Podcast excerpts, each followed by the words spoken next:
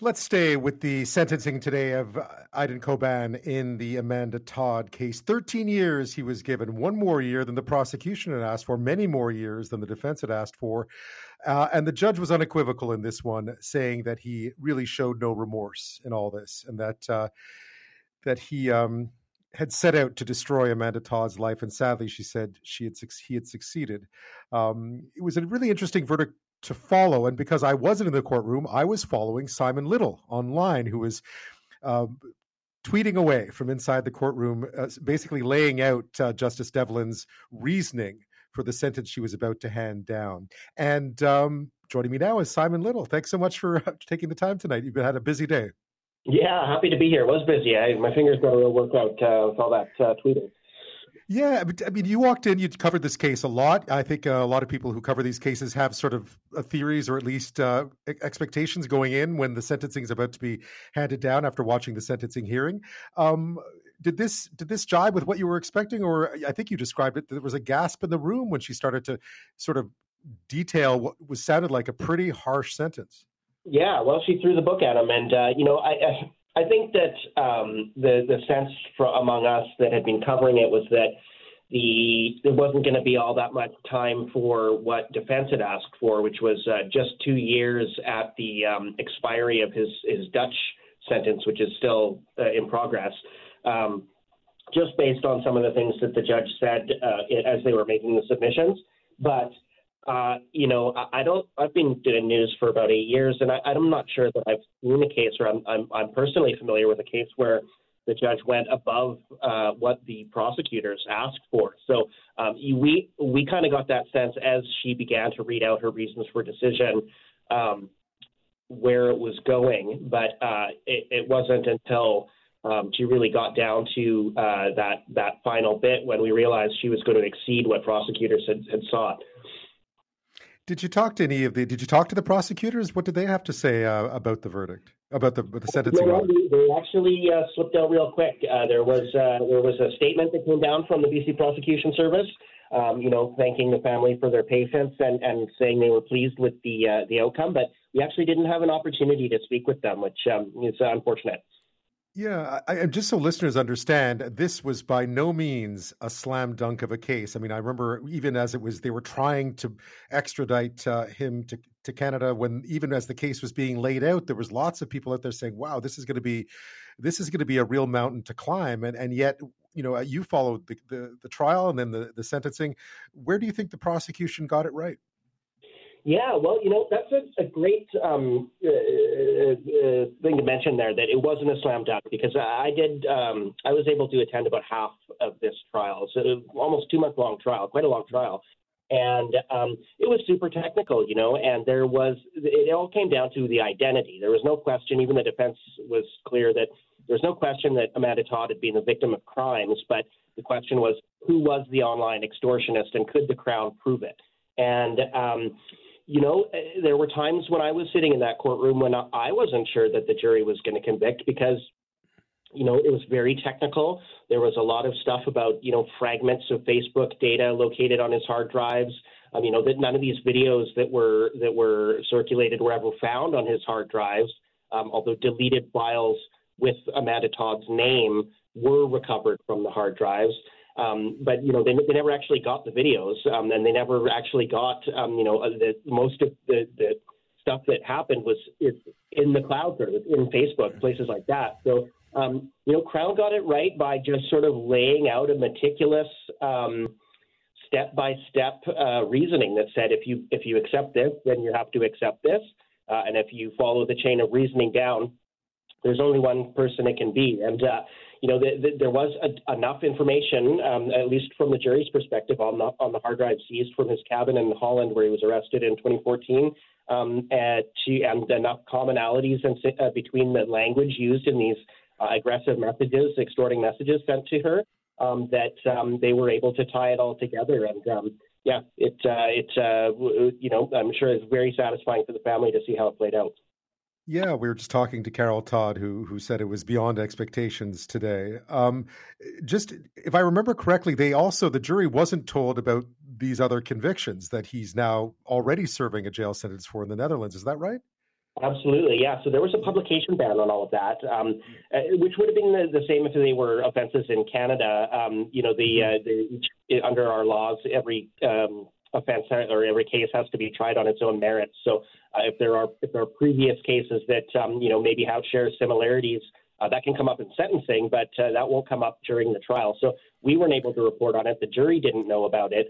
Um, and in fact, I remember speaking at, at, one point, you know, midway through the trial uh, with uh, Amanda's mom, Carol, uh, and she said, you know, imagine if he gets off. Imagine if um, they vote to acquit, uh, the jury votes to acquit, and then, you know, you guys can report this other stuff. What would go through their minds? That's not the situation that played out. But, you know, yeah, it's, it's 33 other children, some as young as nine, uh, that he's serving time for uh, offending against right now. So, what happens now? Because he is still serving that sentence technically. What happens with this sentence? Where does he serve it? When does he go back to the Netherlands? Do we know more about that now? Will he appeal? Yeah, so uh, we haven't spoken to his defense lawyers. I think he has 30 days to make an appeal here in Canada. Um, uh, under the terms of the agreement uh, that he was surrendered to Canada under, um, he has to be returned to the Netherlands within 45 days of the conclusion of his trial. So that I guess the clock starts ticking now, since this would be the the end of proceedings here. Um, he's been in the North, North Fraser Pretrial Trial Center. Um, uh, as, a, as a, jail, provincial jail here, or provincial correctional facility here in BC. He will be sent back to the Netherlands. Um, when he goes back to the Netherlands, what we've been told by his attorneys is that uh, the Dutch court, uh, a Dutch judge basically will have to convert his sentence to a Dutch sentence. What that's going to look like, we don't know. And, and, I know there's a great deal of apprehension on the part of the family about whether he, um, you know, whether it will be reduced. Um, I think that, that he was given a maximum sentence of 11 years for the crimes that he committed there. And, and you know, 33 kids, some as young as nine, uh, and he was given 11 years. You know, it you have to wonder what the Dutch legal system will do with a 12 year um, sentence from Canada, uh, how that will translate over there. So that's a big unknown. We're going to for sure be watching that closely. Um, you know, but regardless of what ends up happening to him in the end, you know, here in Canada, this this has been set down as a precedent in Canadian law, and um, that can't be taken away. So, uh, you know, going forward, other people who um, are you know conducting some of these uh, sexual offenses over the internet, basically, um, you know, the, the, the, there's a pretty stiff sentence that's being laid down for that.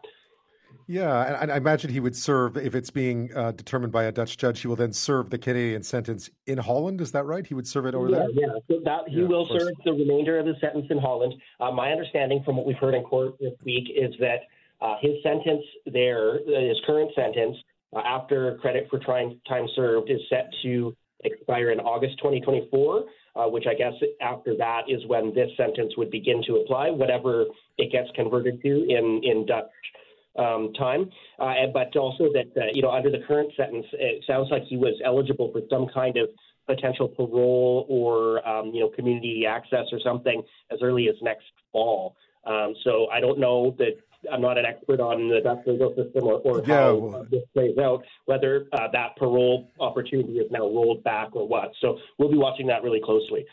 Yeah, we'll be figuring. Now you covered this, you know, from uh, right through the trial, from through the sentencing. Anything really stand out to you? Any moment really stand out to you over these past months uh, uh from just this whole experience as a reporter? Oh well, I mean, obviously today was was a, a, big deal. There was a lot of emotion, a lot of energy in that room. Um, there, you know, I mean, there was a day when um, some of the, the video material was was played in court, uh, which was, you know, obviously uh, extremely uncomfortable. The judge had to warn uh, the the gallery that and the jury that this was going to happen. The, material was not played on the videos facing the gallery, of course. Um, that was, you know, an uncomfortable uh, situation. Um, you know, the, the the uh, the defense arguing for a, a two year sentence was a, remarkable um, experience. You know, hearing the family talking about that afterwards, they they basically came outside the court and said, uh, you know, how do you sleep at night? and there was yeah. a couple of occasions where um, the defense was making arguments. Uh, in the court, um, you know, about uh, how how how much did these um, harassing uh, uh, messages actually really contribute to how bad Amanda was feeling. Uh, and there, the, there was some hubbub in the gallery, uh, at least on one day when, um, you know, the, the, the, judge actually had to give a bit of a warning and say, you know, I understand this is an emotionally charged um, situation and experience, but uh, you've got to keep it uh, calm in the gallery there. So those are some of the things that kind of stood out to me, that sort of the moments where the emotion kind of punched through. Yeah. Well, uh, Simon, thanks so much. I mean, I, I, know a lot of us followed along, and thanks so much for being everyone's eyes and ears in that courtroom today. It's much appreciated. And thank you for your time tonight. You're welcome. Thank you. 911. 911. 911. What's your emergency? Ah, I'm on a cruise ship. Ah, there was an explosion. Oh my God, the ship is sinking. I can't get out. There's water everywhere. We're going down. I've got a lock on your location. Stay with me. Hurry, hurry. Hello? Are you there? Help is on the way. Angela Bassett and Peter Krause return in an all-new season of 911 on a new night. Thursday, March 14th on Global. Stream on Stack TV.